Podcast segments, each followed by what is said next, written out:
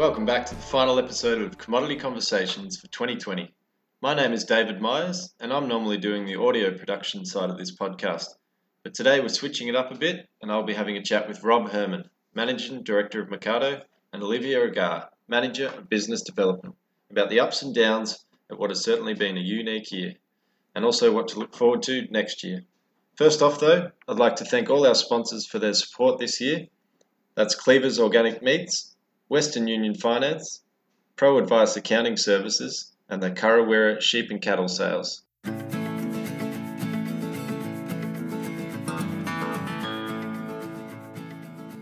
First up, I had a chat about wool with Rob, then Olivia and I discussed the sheep and cattle markets.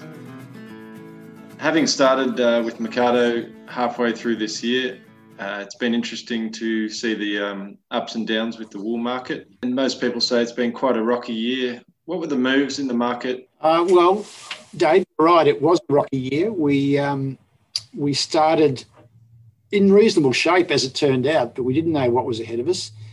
Um, and I'm just looking at the Eastern Market Indicator um, at the end of um, of December this year. Just got well last week when the sales finished. Um, the indicator settled, settled at 1157 cents in Aussie dollar terms, and we started at 1558 cents. And in fact, it bounced around a little bit, you know, and in the middle of the year, it actually rallied up to about 1700 cents. But it's it's been up and down. It's been rocky. Uh, I think, um, and even just looking at it in US dollar terms, um, Dave, we started just over a thousand cents in US dollar terms and finished at 874 cents. So the movements were were quite big. In Aussie dollar terms, we've ended up 26% down on where we started. There was a little bit of that was factored into the currency though. The currency, the, Aussie dollar, as people would know, they've been looking at that sort of information, would know that it's dearer, and we're about 10% up on where we started the year. So we know with our com- export commodities that doesn't help a lot. Uh, but that's factored into when you start talking about the EMI versus in Aussie dollars versus the EMI in US dollars. Um, so, yeah, it was a it was a rocky year, that's for sure. And compared to last year, would you say on the whole a bit more up and down than last year, or is that just the way that? Yeah, look, we we had, we certainly had a lot more outside influences, Dave, as everybody knows, you know, and you know you don't want to go around saying, oh, that's the the year from hell or one year we just put behind us because it's just a reality of dealing with markets that these are the things that happen. But we were in a in some sort of an orderly decline in the wool market up until um, January this year, and then of course, while we were, were aware that COVID was about, and especially that it was impacting on China, it was very difficult to predict how big an impact that would have because there are other factors in the market. And you know we've we talked a lot at Mecardo about our low sheep numbers and low wool production.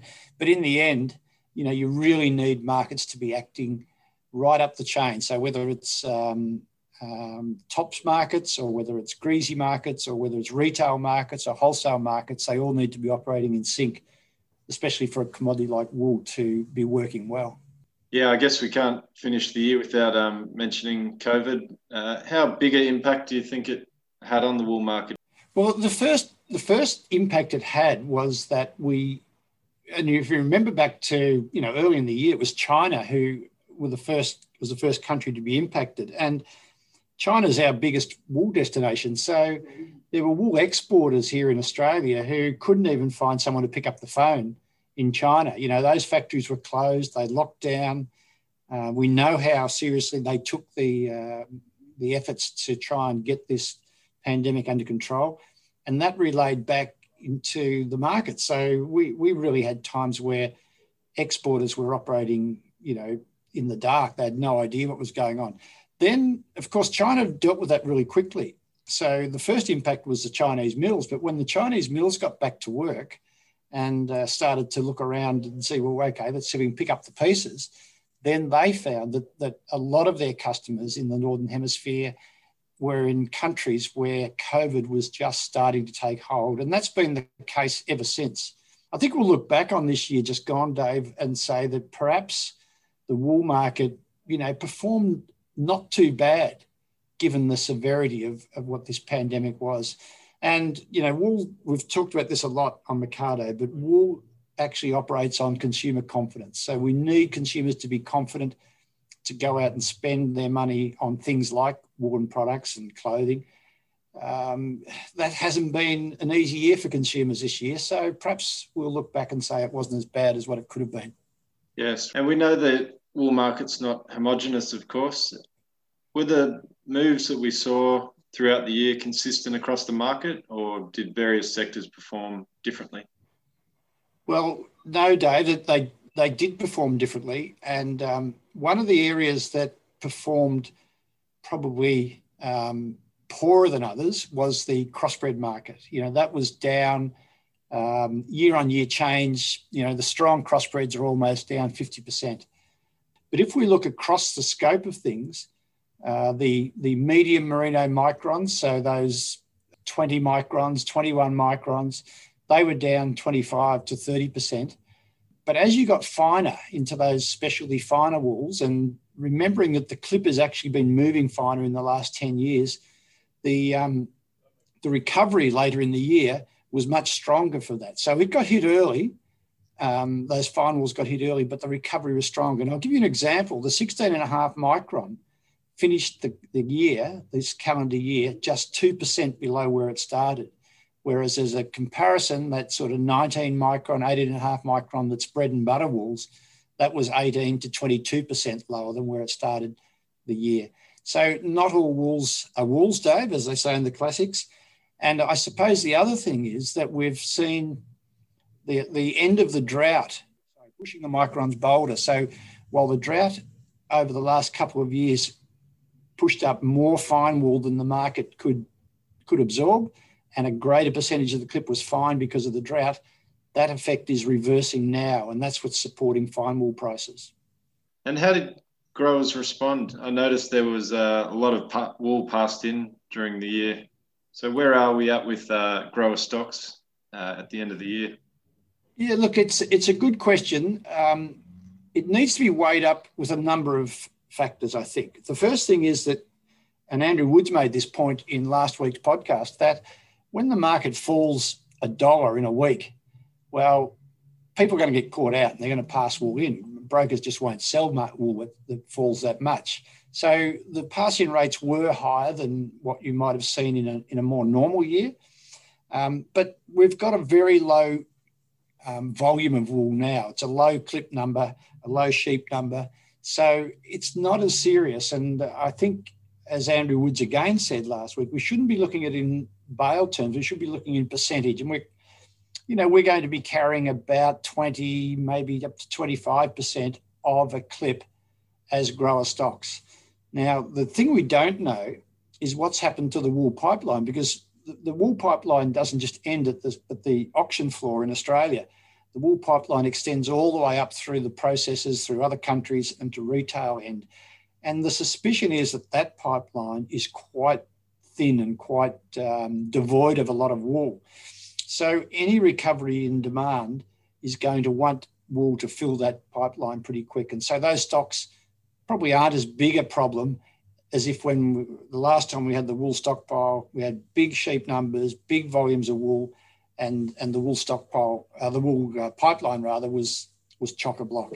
So probably not a big deal, but uh, let's just wait and see. We've got to get started again next year and see where the market goes from there.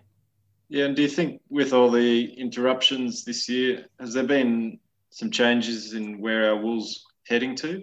Yeah, pro- probably the opposite, Dave. To be honest, because um, China was the country that recovered quickest and so got back to manufacturing. So we've always known they've been taking a lot of wool. Um, when the markets reopened, they were taking even larger percentages. And um, in, on one hand, you could say, look, that's a bit of a worry. On the other hand, you'd say, thank goodness that China was operating and, and buying at these sort of levels. Um, and look, there's a lot of growers now are saying, look, we know the market's come back, but for certain types of wool, you know, 16, 17, 18 micron wools, we're not at bad prices. Um, and perhaps we just keep marketing and keep selling and, and, and carry on. What about uh, 2021, Rob? Uh, is your crystal ball an optimistic one, or should we be expecting more difficulties? Ah, uh, really hard question, Dave. And uh, you know, you could answer it. Um, you could really sit on the fence and answer both sides of the equation here. I think we we have a very favourable product, and I noticed that um, there was some messages coming out on social media this week about how good the wool product is for this time. You know, it's it's a renewable product, it's natural, um, it, has got a whole lot of characteristics that people know about. So that means it, it, it is in a good position for where the world is heading. Um, but where the world's heading in terms of consumer spending is still yet to be decided. And you know, just recently we we find it difficult to imagine how bad things are in in some of the countries. You know, the UK, for instance. But I think I think in by and large, wool's got a, an optimistic outlook. I mean, it's never it hasn't been this affordable uh, in the last three years, so it's at, it's at good levels. You would think for buyers and and um, wholesalers and retailers, and we've also got relatively low stocks. So the other thing is that we know that a lot of the really serious um, professional wool growers, their clips have been getting finer, and and their end of the market has been hit a bit hard because of the droughts, where a whole lot of wool turns out to be finer. So that's going to set, sort itself out in um, in this next year as the the season continues on and the drought affected wools disappear, and you've got genuine fine wool and, and a genuinely growing demand for that sort of wool. I, I'll just just finish on one note, Dave, and that is that we've, as as a lot of people would know, we've always been involved in risk management and hedging strategies and forward markets. And I wrote an article we posted um, yesterday, or posted last week, sorry, where I talked about um, this might be the time to have a look at some forward sales. If you've got to sell wool in quarter one of next year, um, have a look at what the forward prices are at, and and if they, you know, if it sits well with a grower in terms of their risk and, and how they feel about things, then this would be a time to probably put an order in the market and get a little bit covered. And uh, as everybody knows, Dave, we're always very happy to talk to people more about that concept.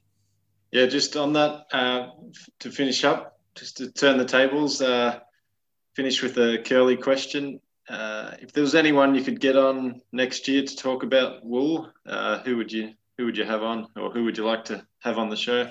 Ah, well, I think I, that's a good question. You didn't give me much notice to think about it, though, Dave. But I do have somebody out of left field because you said it's a left field question.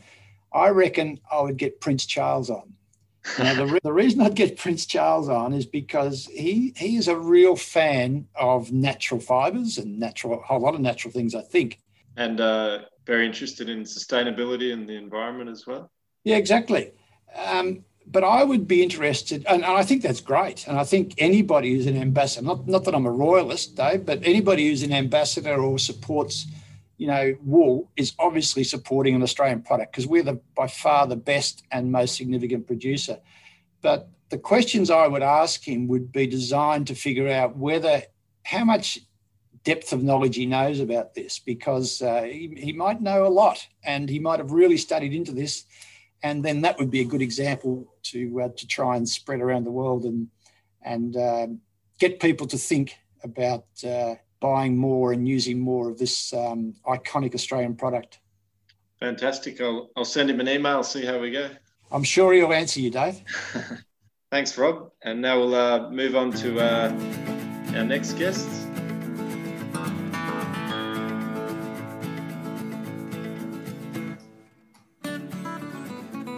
Right, Liv. So you're going to chat about the cattle and sheep markets. Uh, how are you going today? Yeah, good. Thanks, Dave. It's nice to be on the other side of the chair. So thanks for taking the hosting spot from me today. Uh, all good. I bet you're looking forward to Christmas. Yeah, absolutely. Looking forward to a bit of a downtime. So, how do you think uh, sheep and cattle have uh, fared this year overall? Oh, it's no question. It's been a ripper of a year for livestock producers, Dave. In like all industries, there's been challenges depending on whereabouts you're sitting in the supply chain. But overall, the Australian livestock industries, it's really been sheltered from a lot of the price impacts of COVID that have happened to other markets overseas. I mean, and really it, it started about this time last year when it started raining on the East Coast. And when that settled in and kept going through January and February, and we just saw, you know, the cattle market, for instance, rising week after week and and really remaining at those record levels since then. Um, it's just been a, an amazing year for cattle producers.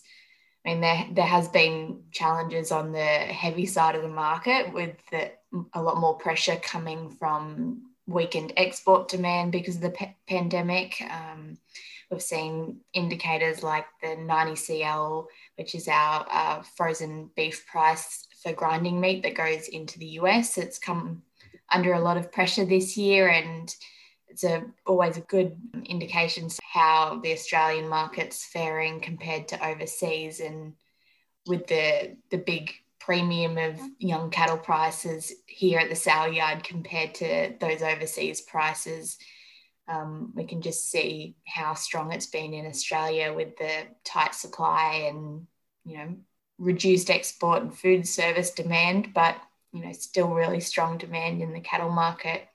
I guess we can't ignore the COVID uh, impact this year. There definitely is weaker export demand, Dave. Um, we've seen that this year in, in both cattle and sheep, and the sheep meat sector has been more volatile pr- price wise this year. It was sort of riding on the the increased demand from China due to African swine fever at the start of the year and that whole protein gap. Um, and then we had lots of supply chain challenges with the lack of passenger planes and um, weaker demand. So there were times when the market um, and sheep, sheep meat prices uh, dropped this year, but we're finishing 2020 with prices high, a lot higher than they were 12 months ago. And much like the cattle market, uh, you know, most of that can be put down to the tight supply, the grass fever, and the de- desire to restock it. That's all underpinning where prices are now. So I guess if you were to pick a couple of words to summarize, you know, how the livestock sector's gone this year and where it is now, I think uh, resilient and optimistic would probably be a pretty good fit. Yeah, it's great. Sounds like it hasn't been a too bad a year after all. No, no, not for livestock. Yeah, we've had um, plenty of rain, which has been great for um, all the different sectors. And what about what were the biggest surprises uh, for sheep and uh, cattle this year? There's been a few, um, but to to pick one, Dave, I think one of the big ones this year that have you know really shaken up the sectors have been the processor closures. So first there was a situation in the US where they saw a really widespread, big, significant portion of their processing industry completely shut down, which throughout it wasn't just the US supply chain, but created a big backlog of cattle and and that flowed right through you know other importers and exporters of beef that have had to deal with that changing demand center temporarily while the US supply caught up and you know it, it did all catch up eventually. But then we saw a similar situation happen here with our lamb processing sector in Victoria when they got when Victoria had the second wave and there were the shutdowns in processes and restrictions put in place there that really took the processing capacity um, for a ride and made sheep meat prices really volatile through that period. And and I guess it was almost like the sheep meat market was clinging to those daily case reports like we all are a bit now again. Um, but you know they've come out the other side of that and it's it's been a real show of how supply chains can adapt to those sort of disruptions and the fact that they've been able to pivot to changing export demand and you know the near complete loss of the food service sector for a while um, with prices of stock remaining really strong and supply still rolling through australia it's been a pretty big achievement i think as well yeah, something no one could have uh, guessed at the start of the year. And so, what do you think we should look out for next year, Liv? In the short term, I think rain over Christmas is the big one for the cattle market or Christmas early New Year. It's always a critical time for northern rain um, and sets the tone for cattle prices early into next year. So, short term, that's what we'll be looking at. Um, then, one of the other pieces that'll be following on from that will be whether the cattle herd finally enters a rebuild phase. Uh, there's been the, the female slaughter ratio has been stubbornly high this year, and I think that's sort of taken a lot of us by surprise as well, how long it stayed just so high for. And I guess it's a bit of a suggestion that a lot of produ- producers are letting their pastures really rest and establish before turning to restock. But um, if we do get those really widespread summer rains from La Nina, then I think we can expect that we'll move into a herd rebuild um, fairly soon.